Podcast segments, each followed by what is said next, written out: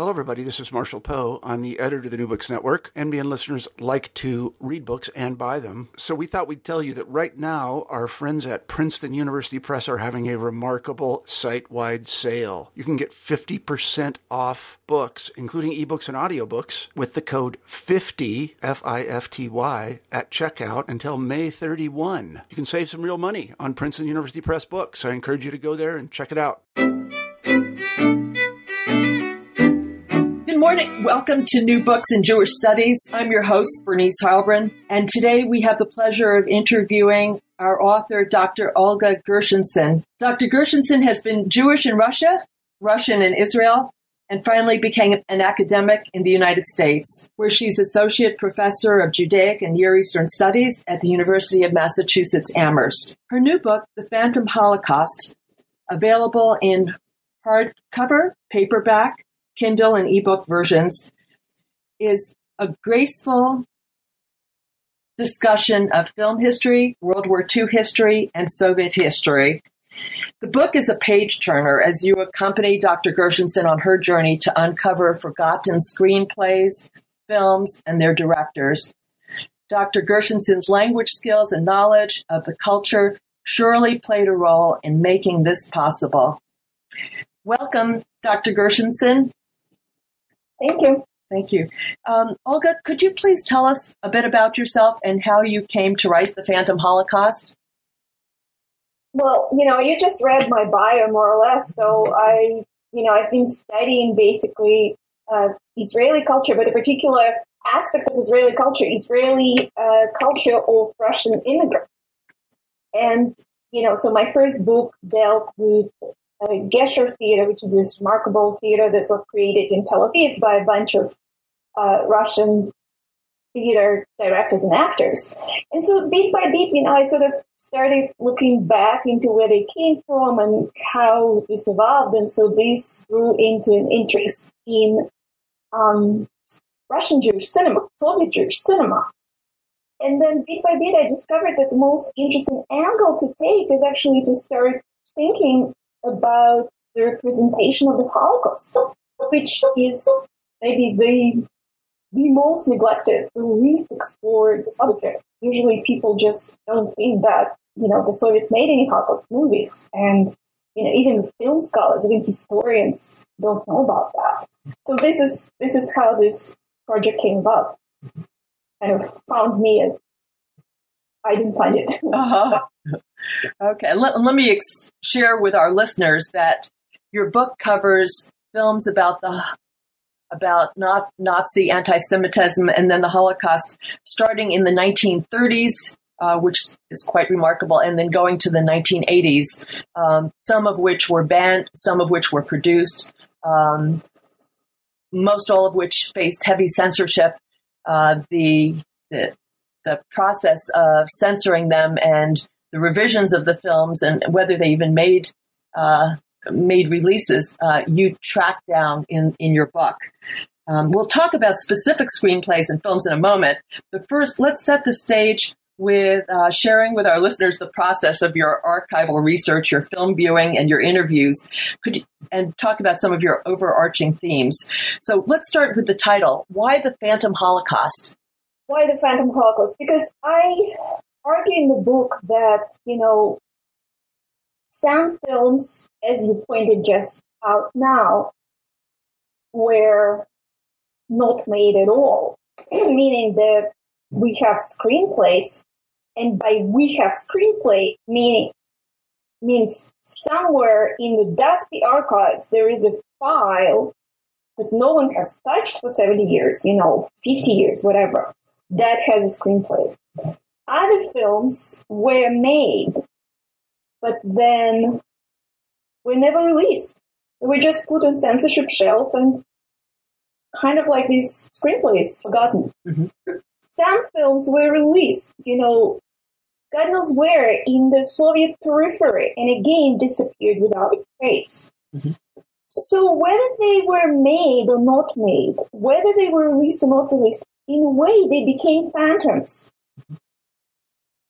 they exist, but they don't quite exist. And so they, so this was the impetus for writing the book to make phantoms real to give the materiality of, the actual films. Mm-hmm. Could, could, you tell us a little bit about the challenge of doing research under these circumstances? I mean, th- this wasn't a matter of going to Netflix and pulling, uh, uh, identifying films you wanted to see. Obviously, this was a much, much greater challenge. Well, yes, it was a great challenge, but it also made it so fantastically interesting. Um, I think that I, for, for you know, duration of doing research about uh, this subject, I just felt myself a detective. I mean, it was absolutely thrilling. So I had to, um, I had this wonderful grant to uh, go to Russia and spend some time, actually, quite a bit of time in the archives. But I couldn't go to archives right away because I first needed to see the films. And to see the films, I needed to sift through literally like a hundred, you know, hundreds of films to um, first understand what's relevant, what's not relevant, and how to find the real ones. So the interesting thing about Russia is that there is a black market for everything. and a sure thing, there is also a black market for red films. So I got most of the films that I watched, and for two months I was just sitting watching movies nonstop. I watched four movies a day. It was kind of crazy. I, you know, I bought this from these Russian black marketeers who are usually film fans themselves who have incredible collections at home, uh, variously sort of stolen from the archives, etc., and converted into a DVD format. So this was at first. So you know, so this black market stuff was kind of fun. You know, you in the U.S. I suppose you buy drugs in the same way in which I uh, bought these DVDs. You know, meeting at sort of discrete corners of, subway stations with these people. Anyhow, and then after that, you know, I had to spend a lot of time in the archives, and Russian archives are not for sissies. I mean, they're very unfriendly, difficult places where you need to wait for a long time, where you need to be a little bit of an insider to penetrate in where things are complicated by local bureaucracy, incompetence, and I don't know what else. So it was, you know, yeah. So, but but it was exciting because of what I kept finding. Mm-hmm. You're you're you're already immersing us in a, a very distinctive culture. Um, sounds like quite a um, exciting cultural uh, change. Um, let, us let's, let's uh, go to the first film then that I'd, I'd, like to talk about with you today. Um, in the 1930s, the Soviets released what you call the earliest images of anti-Semitism and concentration camps on world screens. It's it's amazing today to think that in the 30s, the Soviets already did this. Um, these were anti-fascist films about Nazis and anti-Semitism uh, and persecution of Jews that were groundbreaking. So let's discuss one example of, a, of the few that you identify. That's uh, Professor Mamlock, uh, that was released, uh, as I understand, in September 1938. Um, c- could you tell us a little bit about the storyline? Yeah, sure. So the let me start from the author. Great. Professor Mamlock, the Soviet film, is based on a play that was originally written and staged all over the world in various theaters by a famous German, later East German author Friedrich Wolf. Friedrich Wolf was an interesting character. He uh, was a German Jew, and like a character in his play, Professor Mamlock, he was a physician. But he became very famous for writing theater plays in the 1930s when many German Jews and later Austrian Jews were escaping the Third Reich. Instead of going to Hollywood like many others, that's a better known story, he went to Moscow And this is the start uh, of the plot of Professor Mamlock. Because we have to understand that uh, this film was written by someone who experienced Nazi anti-Semitism firsthand. Mm-hmm. wasn't a hearsay. Mm-hmm. Another important context before we even talk about Professor Mamlock is at that time, it's 1930s, uh, Soviets see um, Nazism, the rise in Nazism, as a kind of capitalist phenomena, is something that is uh, affiliated with class war. And so they staged this huge anti-Nazi, anti-fascist campaign and they produced lots of films that are anti-Nazi or anti-fascist. And so Professor Mamlock and a couple of other films that I write about in the book, they are part of that concerted Soviet effort to confront um, Nazism. Mm-hmm. But the particular films that I write about, they also confront anti-Semitism, Nazi anti-Semitism. This is why they're so remarkable. Mm-hmm. So the plot. Uh, the main character, Professor Mamlock, like the author Friedrich Wolf himself, is a German Jewish physician. He seems to be very apolitical. He's just a man of science.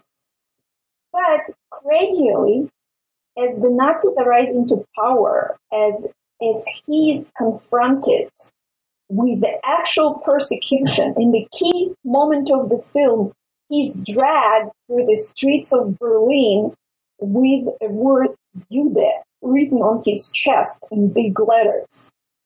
He's thrown away from his clinic.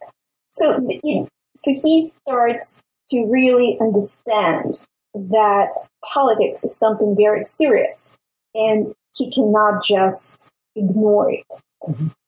In the subplot of the film, his son gets involved with the communist underground and um, you know, ultimately the film ends with sort of celebration of this communist uh, unity of working class people with uh, the party leadership standing up to the Nazism. As we know, the history didn't quite, and uh, you know that that's not how the actual events in Nazi Germany. Mm-hmm. And that, this is yeah. So this is the this is the film. So, and, and the film, I think you explain in your book, um, transforms the characteristics of the novel um, and the uh, play that had been performed. That is, the, the Soviets took their own uh, uh, pr- perspective on the events and transform the story in a sense to make their point about um, the strengths and the virtues of communism. Correct. Well, what happens? Um, what happens in the play is so Friedrich Wolf writes this very German play uh, where really the confrontation between um, the Jewish Mamlock and the, the Nazis, the brown shirts at that point, I think, is really a confrontation between the values of enlightenment and the values of not the values, and I should say sort of this barbaric force of uh, rising Nazis. But that's not the con- the conflict that the Soviets were keen on. In the original play by Friedrich Wolf, Mamlock commits suicide. There is no way out. Mm-hmm. So the play actually is a tragedy. But in the Soviet Union, the conflict had to be between the progressive forces of communism and um, you know the decay in capitalism, Nazism being just one of the symptoms of decay. And of course, suicide was not something that you could put on a Soviet screen in 1938. So, in fact, film that that's why the film ends with a happy end, and that's why this uh, communist underground starts being a very, very important subplot and in some ways overpowers the original Mama mm-hmm. narrative. Friedrich Wolf himself didn't like that take or, on his play.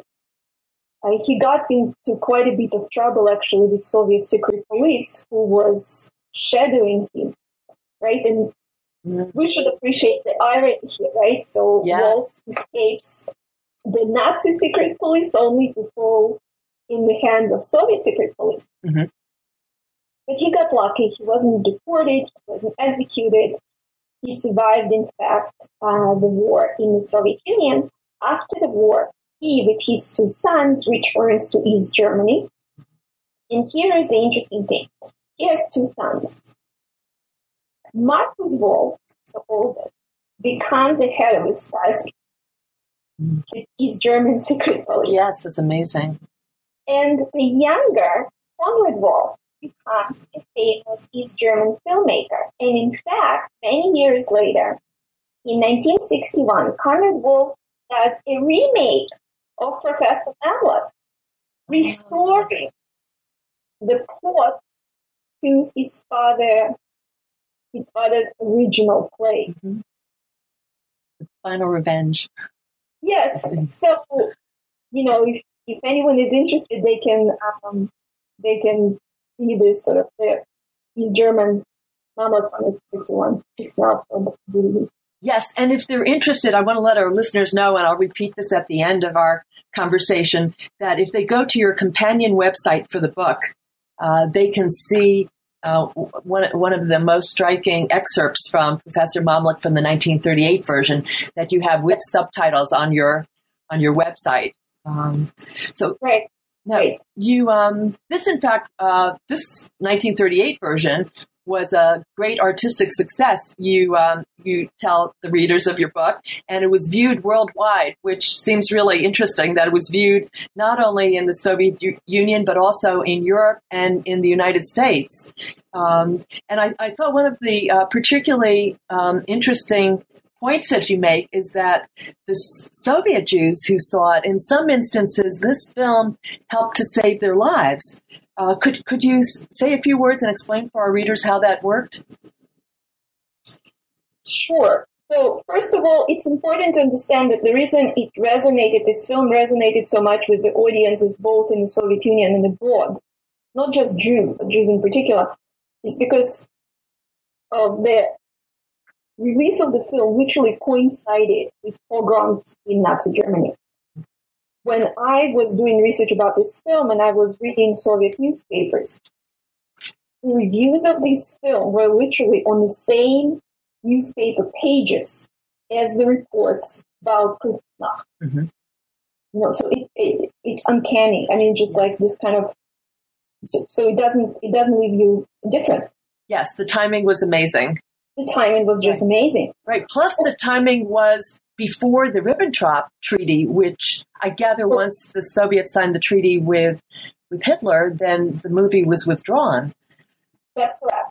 So, and um, also we know we know from newspaper reports that uh, it also struck a particular nerve with uh, the Nazi movement in the U.S. because there was a Nazi movement in the U.S. as well uh, there was this uh, German organization called Bund, not to confuse with um, uh, Yiddish Bund.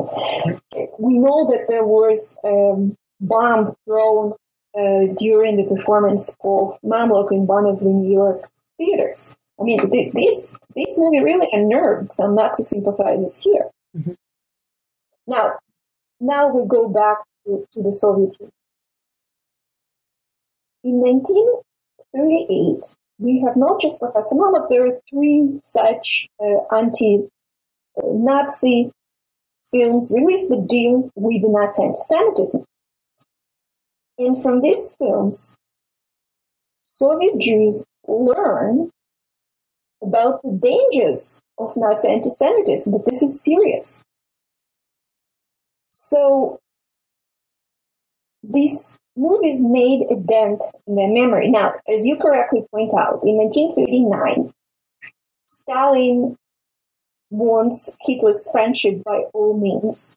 They sign this famous pact in 1939 with a secret subclause, um, you know, dividing Poland between them, etc. Anyways, after 1939, Stalin and Hitler are on very good terms, and all these films are pulled out of circulation. But the lesson stuck. So in 1941, when Nazi Germany invades Soviet Union, imagine the invasion goes from the west. So the first places to be invaded, this is the former Pale of Settlement. Those are the places with the highest concentration of Jewish population in uh, the Soviet territories. So the so arguably Soviet Jews that remember the lessons that they learned from Mamlock and other characters in these films know to take the threat very seriously and escape. Those who left behind were all murdered. So there is a historical argument, and we don't have, you know, the full-fledged archival proof, but we have some evidence of that in coming in from mainly interviews with survivors who, who tell time and again, I watched in 1938, I watched Professor Mamlock, or I watched the Oppenheim family, that was another very famous anti-Nazi uh, film, and I knew not to trust the Soviet propaganda that said, don't worry about it, this war will go over quickly, don't run away. Uh-huh. They escaped. It's a re- remarkable story of the power of film. Yes. In this instance. Um, I noticed uh, just 10 days ago that this film was featured at the Film Institute of Lincoln Center in New York City, uh, that you've been to London, uh, where this film was shown at the film festival, and also in Toronto at the Jewish Film Festival not uh, not long ago. H- how did how did it come about? Could you share with our listeners a little bit about the uh, re-release of these films now with subtitles and your role in that effort? Yeah. So, um, yeah.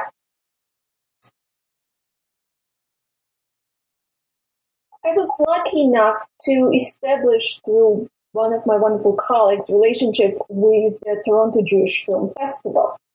I got interested in this project, and so last year we succeeded to subtitle uh, Professor Mamlock it's you know it's a rare film. It's not available with English subtitles normally. And so yeah, so we screened it at uh, at the Toronto Jewish Film Festival to full audience, and this January it came, as you pointed out, to the Lincoln Center in New York and was screened as a part of the New York Jewish uh, Film Festival.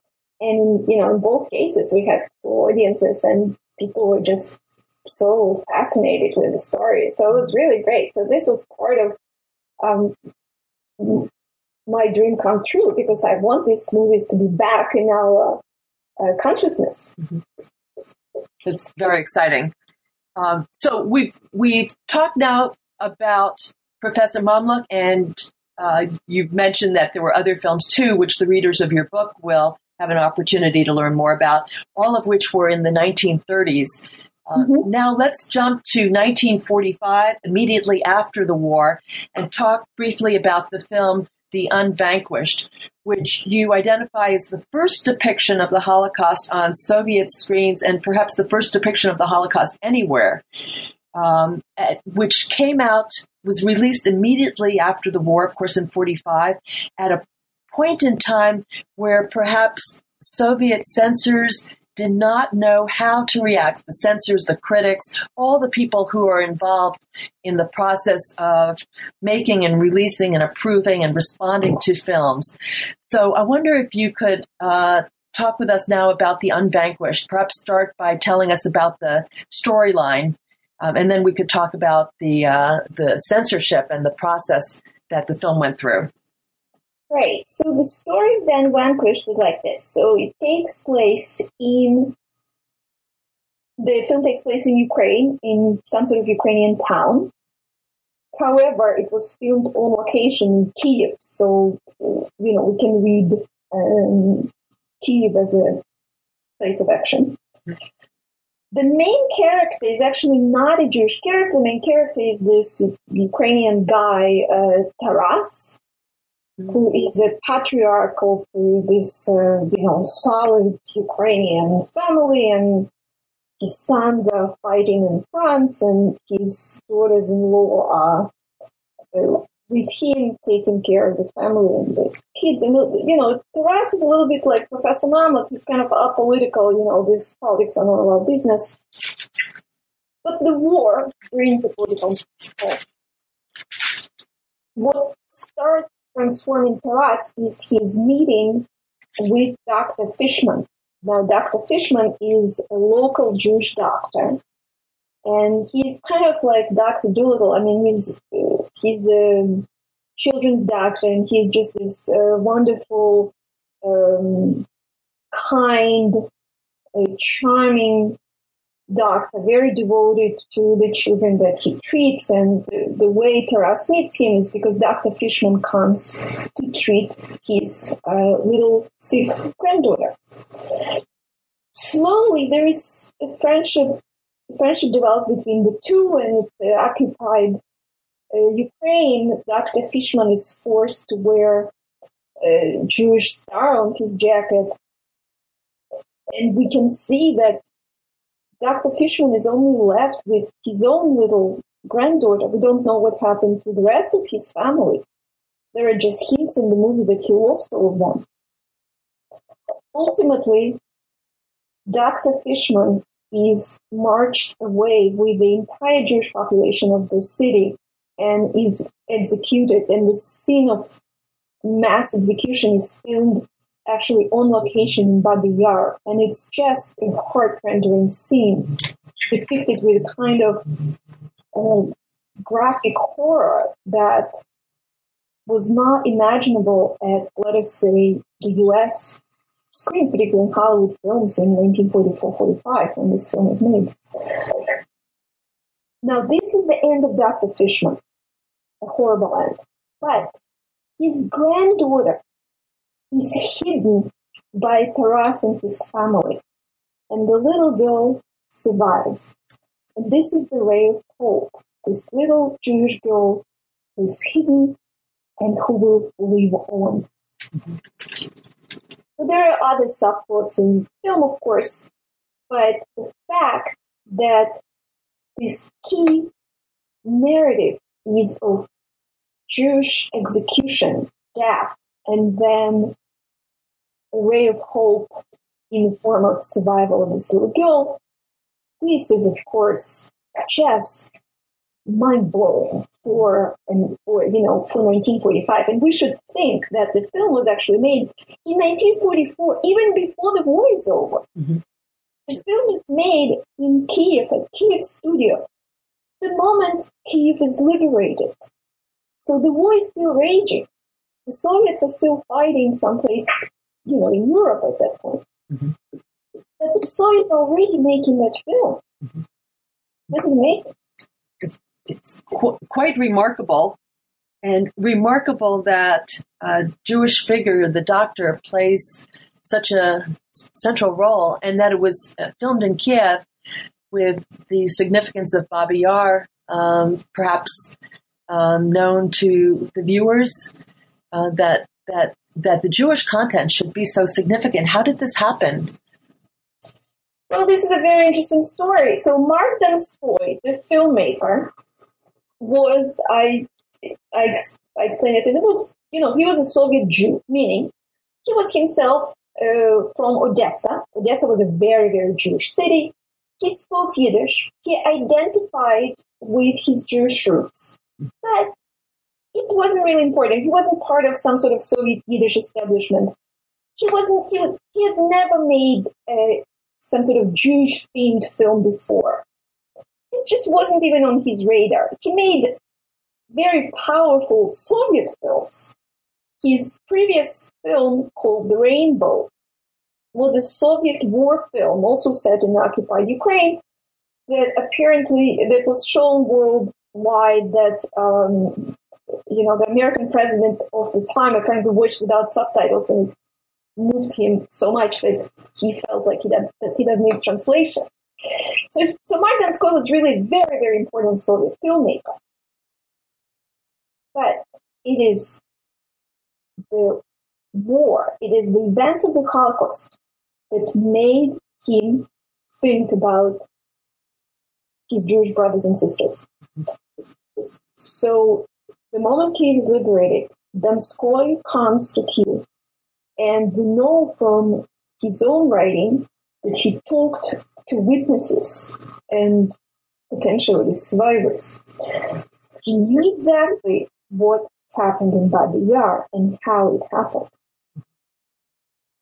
He also made, by the way, a very interesting decision. He made a decision to not represent the scene of the execution accurately. You know, people we know from uh, historical research that people were, you know, lined up naked, and mm-hmm. I'm not going to go into that. But, Donskoy films the scene very differently. There is also a very, very horrid execution, but actually the way the execution takes place visually, it's reminiscent of a very famous uh, Russian film, Battleship Potemkin. If anyone has ever taken a film class, they mm-hmm. must have seen this film. Mm-hmm. The key scene in this film is when a row of Cossacks are advancing or, and shooting innocent people, and that's exactly how the execution in Babi Yar is shown in Donskoy film. So Donskoy was reaching out to the vocabulary of Russian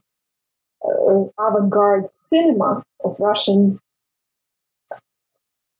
worldwide known art film in order to make a statement. Mm-hmm. And, and you, you, you draw a really interesting point when you note that Eisenstein himself in Battleship Potemkin was drawing on earlier pogrom imagery.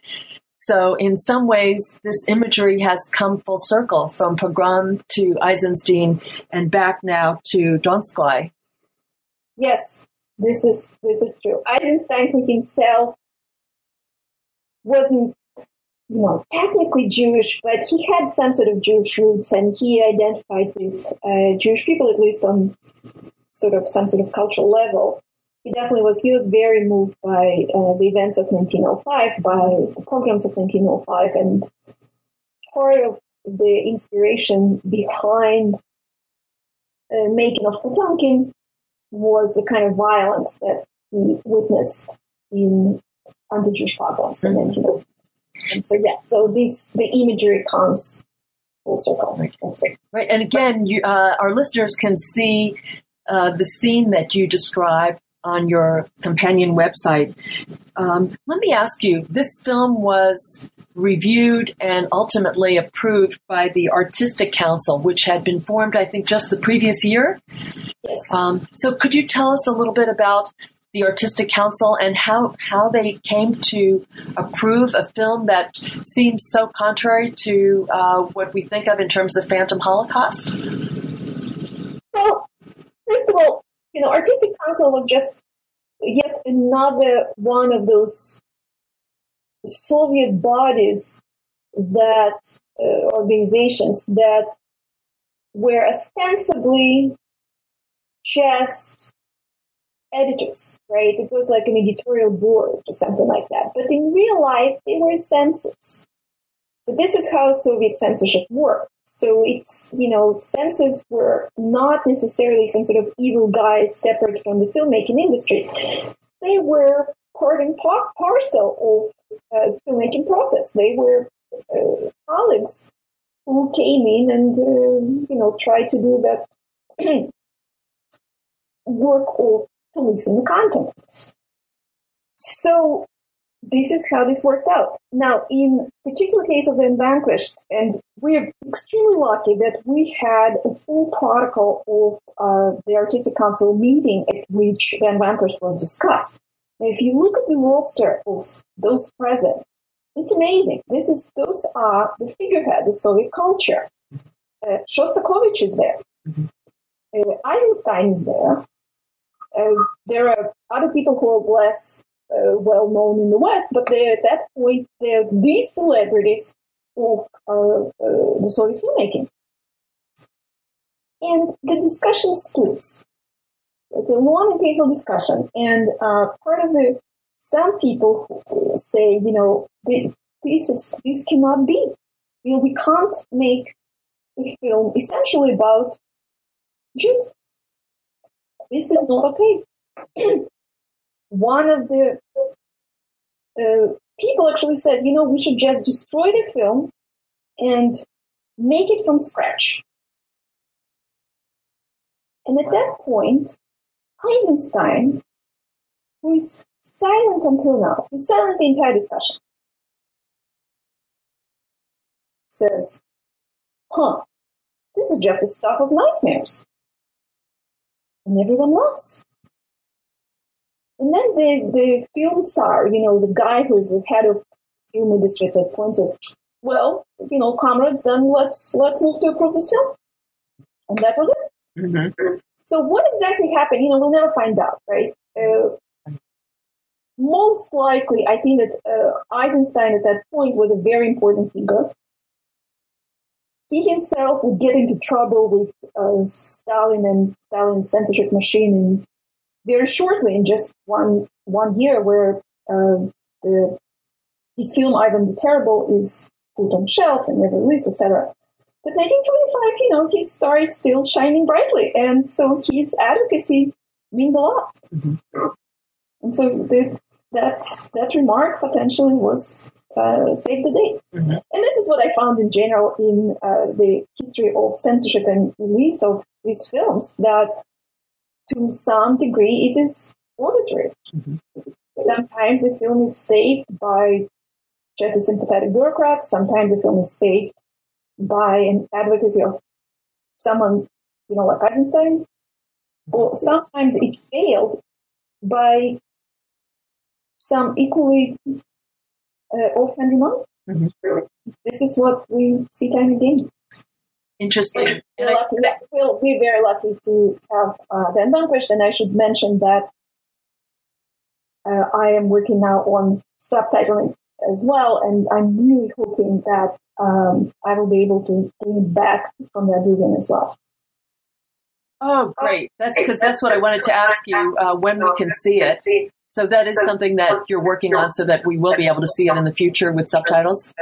Yes, but you know these things are big projects; they require fundraising. There is a lot of technical effort, and uh, you know there is questions of rights. So yeah, but I'm I'm very optimistic. Great, great. Okay, so we're going to move ahead 20 years now. Uh, the Unvanquished was 45 that it was released, as you said, made in 44. Um, and now we'll move ahead. After Stalin, there are intermittent thoughts that you describe, uh, yet censorship continues. Um, it varies.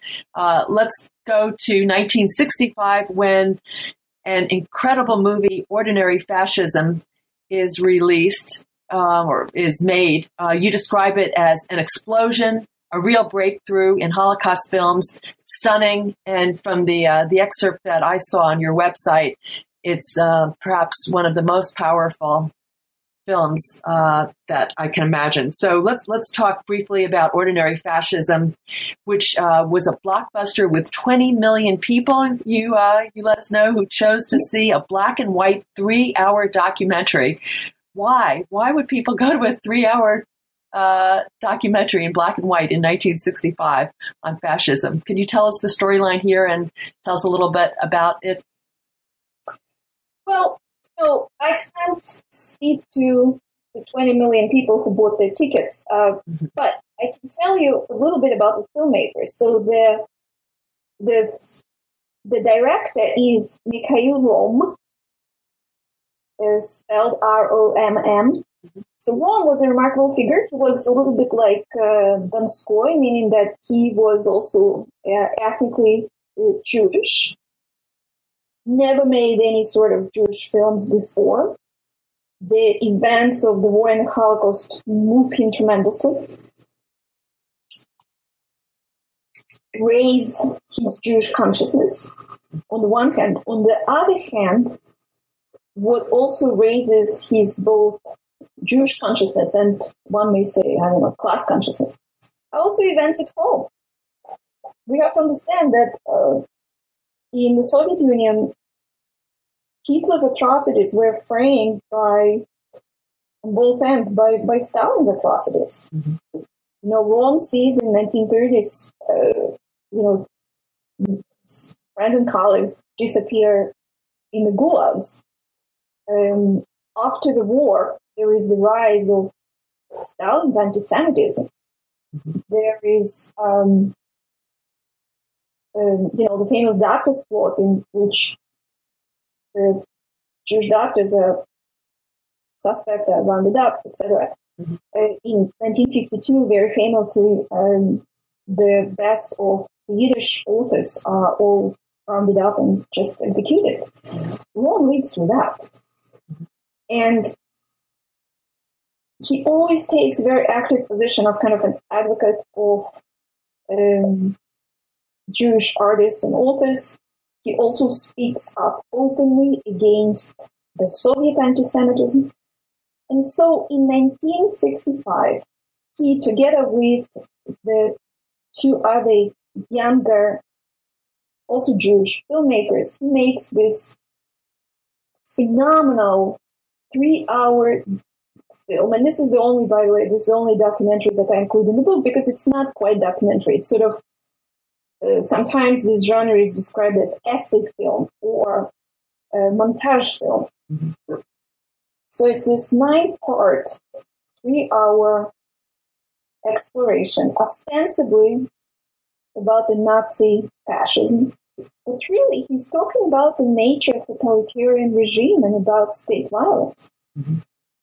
And people read the film as not only speaking about Nazism, but also speaking about Stalinism. Mm-hmm. And I think that could be part of its appeal. Mm-hmm. It was nothing like that in 1960s Soviet Union. Mm-hmm. Another, another thing that I should mention that this film was had also very different aesthetic uh, from anything else that was released back then on Soviet screens. I mean, he it's sarcastic and funny in kind of black humor funny. And the voiceover in the film, the narration is by Mikhail Romm himself. He speaks to the audience in the informal way. He makes fun of Hitler. He doesn't just treat him as a monster. He exposes him as this kind of, you know, inadequate, petty human being. And it was just so to hear this real voice, not official, fucked up and kind of devoid of anything human, but just to hear a sarcastic tone from screen, that was a breath of fresh air in the Soviet Union. Mm-hmm. So I think that's that that's another that's another part of its appeal. By the way, this film was a lucky exception. It's not quite a phantom. In fact, Bernice, you already mentioned the um, Phantom Holocaust that uh, that's a companion to the book. From the uh, companion, there is a link to the film streaming uh, on uh, Mosfilm website. Mosfilm is a Russian film studio that made the film, and it's available streaming with subtitles so people can see it. Oh, terrific! Thank you. Um, you you meet with Maya Turovskaya, one of the scriptwriters in Munich, um, can, can you tell us a little bit about your meeting and why the film was authorized? Why did the scriptwriters get the okay to go ahead with this film? Well, this is an interesting story. So the film doesn't start as Romm's idea. Romm is a filmmaker, but the film starts um, in the in very early 60s when Maya Turovskaya, who is this brilliant, brilliant uh, woman, a, a, filmmaker, a scriptwriter, and uh, a film critic, receives a gift of a book by Kracauer from Caligari to Hitler. It's a very famous book. She gets very interested in the book. It's, uh, you know, uh, and she wants to see uh, German films uh, from you know Weimar period, and she goes, you know, as a film critic, she has access to that, so she's uh, sitting in um, these Russian archives and watches these films. In the neighboring, in the room next to her, another young filmmaker and film critic, Yuri Khanutin, sits and watches uh, Soviet war films because he is writing a dissertation about them. And, you know, they uh, smoke like all the Russians of certain generations and they, you know, they come out of the rooms and they smoke and they start talking about their respective films. And they realize that there are some parallels between, you know, Soviet story and German story. Uh-huh. And so this is the origins of this film. So later on, uh, Maya Turovskaya and Yuri Khanutin write that screenplay uh, together, uh, bringing in materials from really, really different sources. They cite, you know, they include Nazi propaganda, they include uh, cinema verite from contemporary Germany, they include, um, you know, footage uh, from sort of concentration camp sites. Mm-hmm various, you know, various, various, various stills uh, of executions. We don't have films of executions, but we have stills, etc. And so they bring all these to Mikhail Romm and say, here, we want to make this movie. And Mikhail Romm says, okay, I can see this is important, and I understand that without me, you will not be able to make it, right? Because they're young people and they're nobodies. Uh-huh. Romm is classic is, mm-hmm. and has tremendous weight in um, in Soviet Union. And so, so he takes him, he takes them under his wing, and he sort of oversees the filmmaking. And once the film is made, then the question is how to prove it. They understand perfectly well that this film cannot be approved because to criticize to, to criticize not just you know the German Nazism, but also by implication Soviet totalitarianism it is just completely impossible. It's a non-starter in 1965 Soviet Union. So they devise this phenomenal story, and I'm not going to be able to tell it in all the details. So it's literally like a spy novel. They talk to former spies. They bring in people from East Germany. It goes to all sorts of higher ups. Ultimately, they make it happen. They make this film premiere in East Germany, arrange for great publicity for it.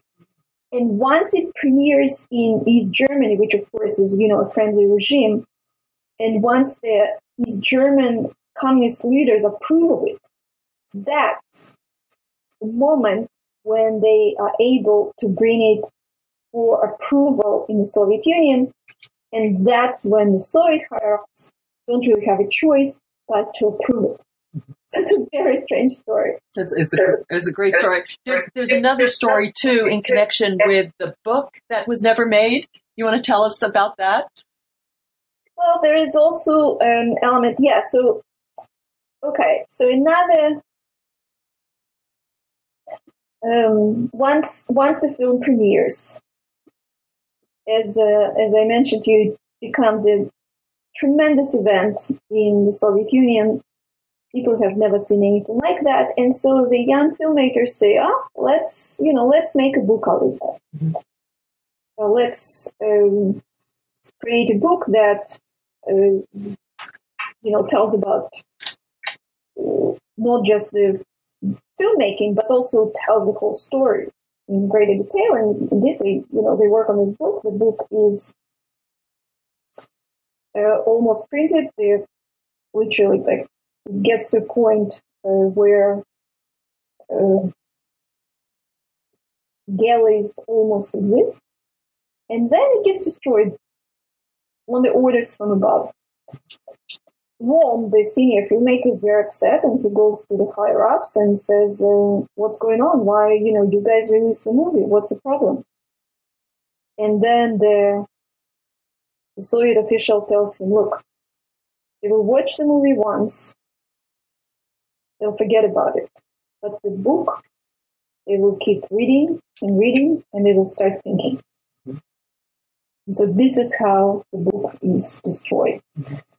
So of course, it's so interesting that today we don't think of the film as you know something that's available only once, right? It's Mhm. things streaming everywhere, twenty four seven, and are constantly instantly available to us. But of course, in the Soviet Union, this film, you know, premiered once, it made a big splash, but then it was kind of rolled back, Mhm. right? So it didn't, it didn't remain um, in the theaters for long. An amazing story. Uh, now we're going to move to our uh, final uh, film story. And this truly is a phantom. It's a Lith- Lithuanian film, Gott mit uns, God is with us, which was a banned screenplay that came back from the dead. And it's a window onto filmmakers' experience with Holocaust themes, filmmakers who are in the satellite states of the Baltic states, in this case, Lithuania. So, Gott mit uns was a screenplay uh, in 1961. Um, and if you could tell us a little about that, um, I, I think you perhaps want to read uh, an excerpt from your book about that to set the scene for us. Oh, sure. So, first of all, let me explain to you the title briefly because it might sound confusing. So, Gott mit uns in German, it's German for God is with us. And aside from, um, you know, sort of theological meanings of uh, this statement, this is also a slogan that was printed on the buckles of the Nazi belts. And the reason this screenplay is called mit uns is because the main character in um, the screenplay is this Lithuanian priest who, on a whim, saves a little Jewish boy. So this is the premise of this drama, and you know goes from there. So I think this is the just literally like the greatest screenplay on the subject of the Holocaust I have ever read, and um, you know the, the fact that it has never been made is a real tragedy. I mean, it would have changed uh, the you know the way we think today about the Holocaust film and what does it mean. Anyways, so um, yeah, so I will read actually a little bit from this uh, from the book, not so much about the um, screenplay itself, but about the process with this of its uh, discovery. Thanks. So the story starts uh, with finding finally a copy of uh, the screenplay in the Russian archives. And I should tell you that in the Russian archives, when you sign out uh, a copy of something, there's like a sign up sheet on which all the previous readers have to put their name. Yes. And I took it out from the archives. There was no names on the sign up sheet. So since 1961, no one has ever touched it. How you're here.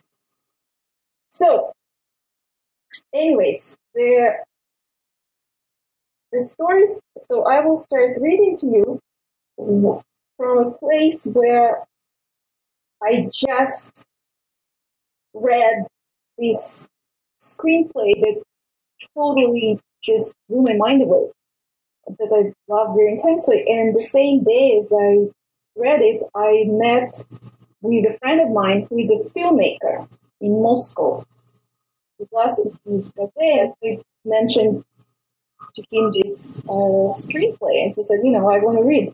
And after he read it, um, he showed up at my door and said, "I want the rights." so this is where it starts.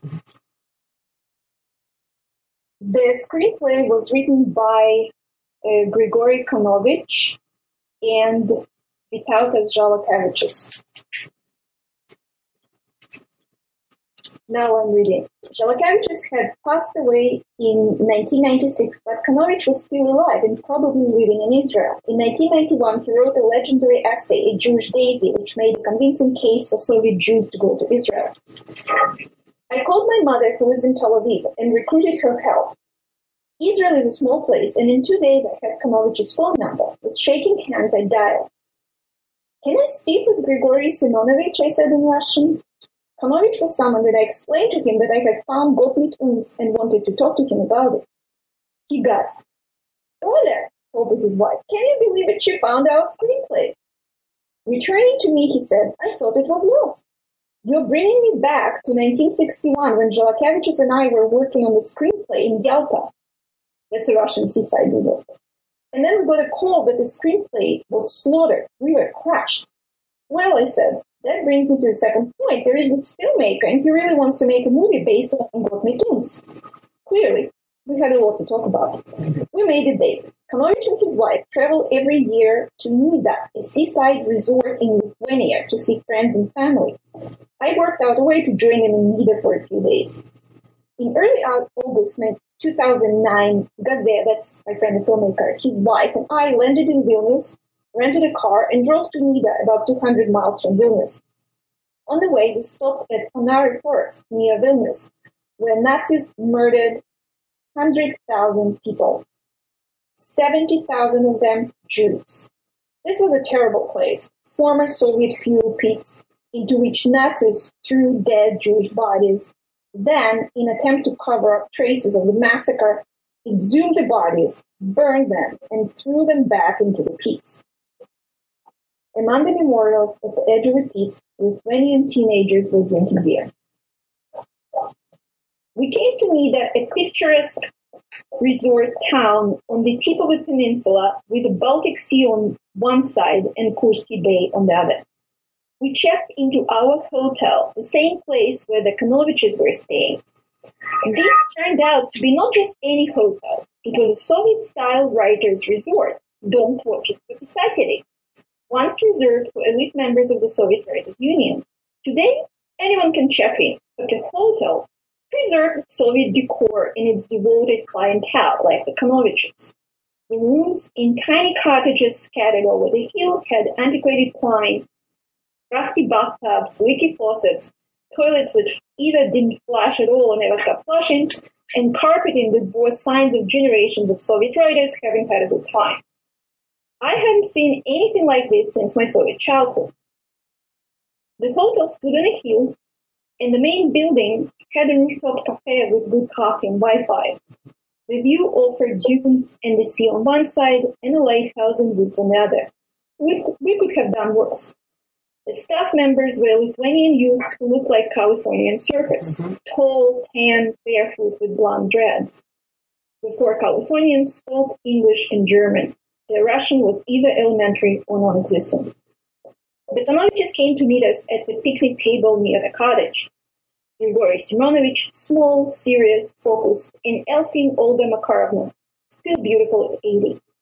We spent the next five days together, talking at the picnic table and at various other tables at their favorite local restaurants.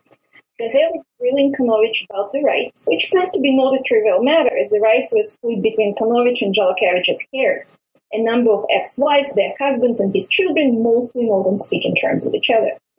All the while, Kanovich was telling me how Gott mit uns came about. It seems as though Kanovich was destined to write Gott mit uns. He was born in 1929 in a shtetl Jonave near Kaunas to an old Lithuanian Jewish family. Kanovich and his parents survived the war, but Lithuanian Jewry was decimated 90% of nearly 240,000 people were killed.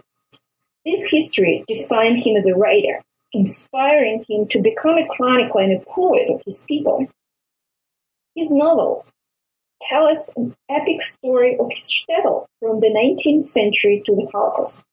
The place is always the same, Mishkine, the shtetl's fictional name.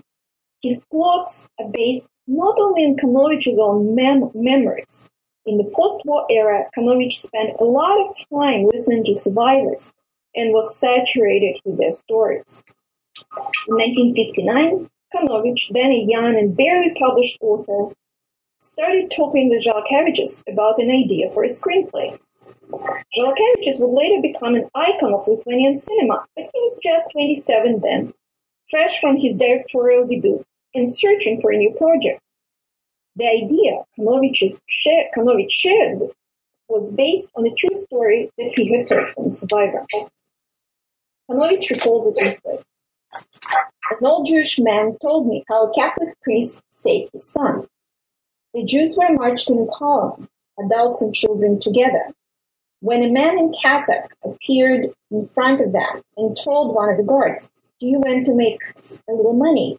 Do you want to do a good deed that will please God? Sell me one boy. I will choose him myself. And he chose a boy with light hair and blue eyes, and he took him away. That was this man's son, and the father understood that the priest was saving the boy. So I'll stop reading here, but so at this moment, this actual memory of a survivor became a starting point for this remarkable screenplay. Mm-hmm. That we all want to see. So why was this never made into a movie? Well,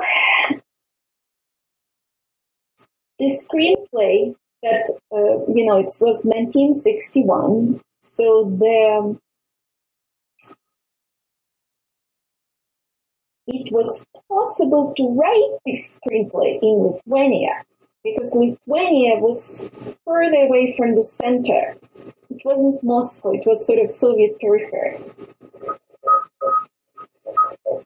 Therefore, we have the screenplay in, let us say, in, in Moscow, it would have it would have been a complete non-starter. No one would have submitted this screenplay in the first place.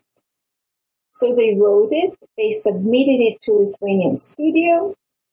The Lithuanian studio, it was seen as something, you know, potentially promising. But of course, it was not possible to be made in the general Soviet context.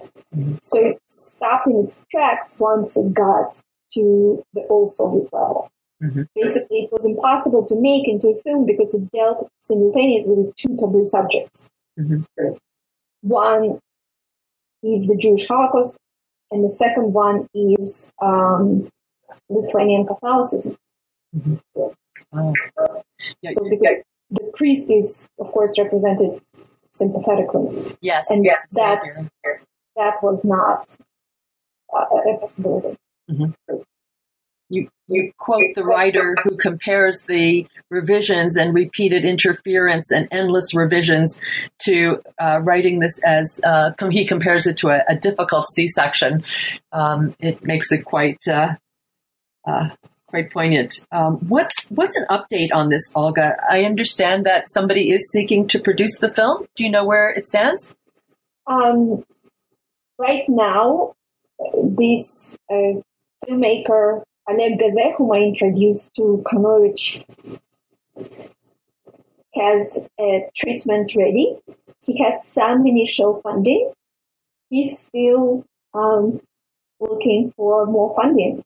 Uh, as I learned from uh, Oleg Gaze, funding a Holocaust film is not an easy project. That that is not, you know, it's not going to be a blockbuster, so it's very difficult. It's a non-commercial project, and although we treat in this culture Holocaust as sacrosanct subject. You know, for every Schindler's List, there are literally dozens of films that no one sees. It's a very difficult uh, undertaking. Well, that brings me to what I wanted to ask you as we wrap up this conversation.